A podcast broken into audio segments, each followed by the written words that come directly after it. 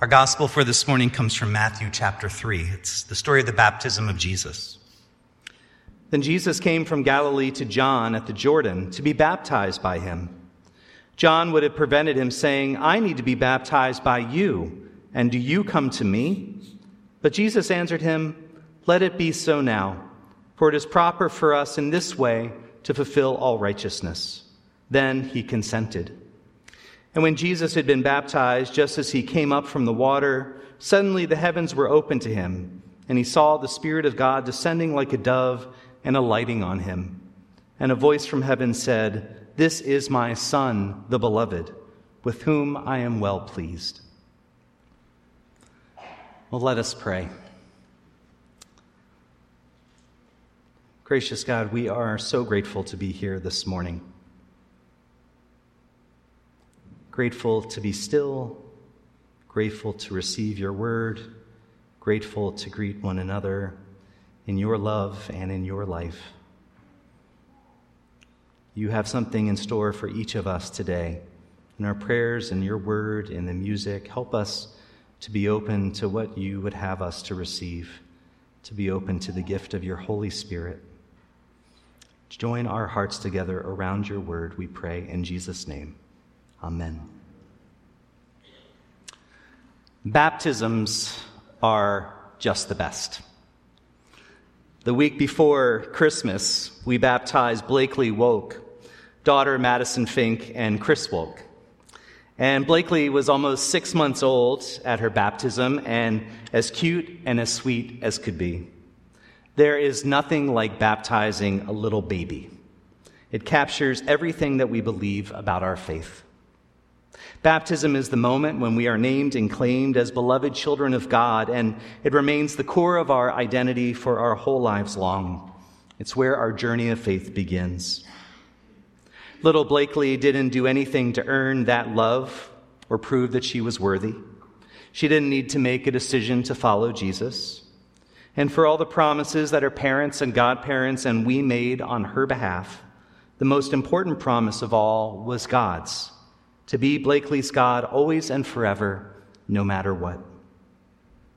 Baptisms are moments of pure grace, the free gift of God's love, where we are claimed as God's own, become part of the family of God, and where we are joined in God's mission for the life of the world. And so Lutherans believe that we only need to be baptized once in our lives, because the promises that matter most in baptism are God's, and those promises are forever. Wherever we go, whatever we do, whoever we become, these promises carry us through our lives. God is faithful even when we struggle to be. This morning we celebrate the baptism of Jesus, and he wasn't a baby. He was around 30 years old, but he had yet to do all the things that we knew that he would go to do.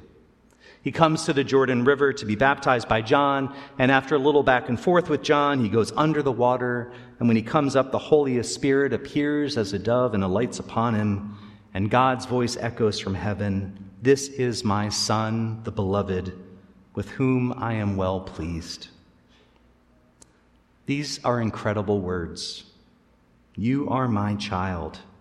I love you. I am proud of you.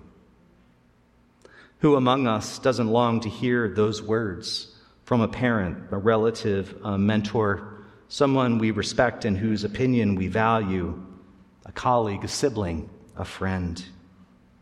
You are mine. I love you. I am proud of you. I think there'd be a lot less mental and emotional pain and suffering in our world if people heard and spoke those words more. These are the words that God says to Jesus at his baptism, and these are the words that God says to each of us in our baptism and beyond. You are mine. I love you. I am proud of you. In our confirmation class this fall, we spent time learning about the Lord's Prayer, and we spent a good bit of time figuring out who it is that we were talking to when we pray. Who is this God? What is this God like? And can we trust this God with our most personal concerns, needs, hurts, and joys? And I asked the group to think about a person that they could share anything with.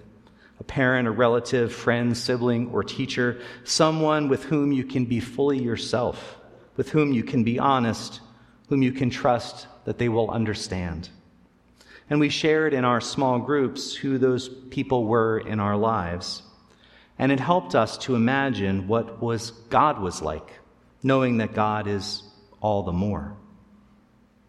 When we bring the Lord's Prayer, when we begin the Lord's Prayer with Our Father who art in heaven, Martin Luther says, with these words, God wants to attract us so that we come to believe that He is truly our Father and we are truly His children, in order that we may ask Him boldly and with complete confidence, just as loving children ask their loving Father.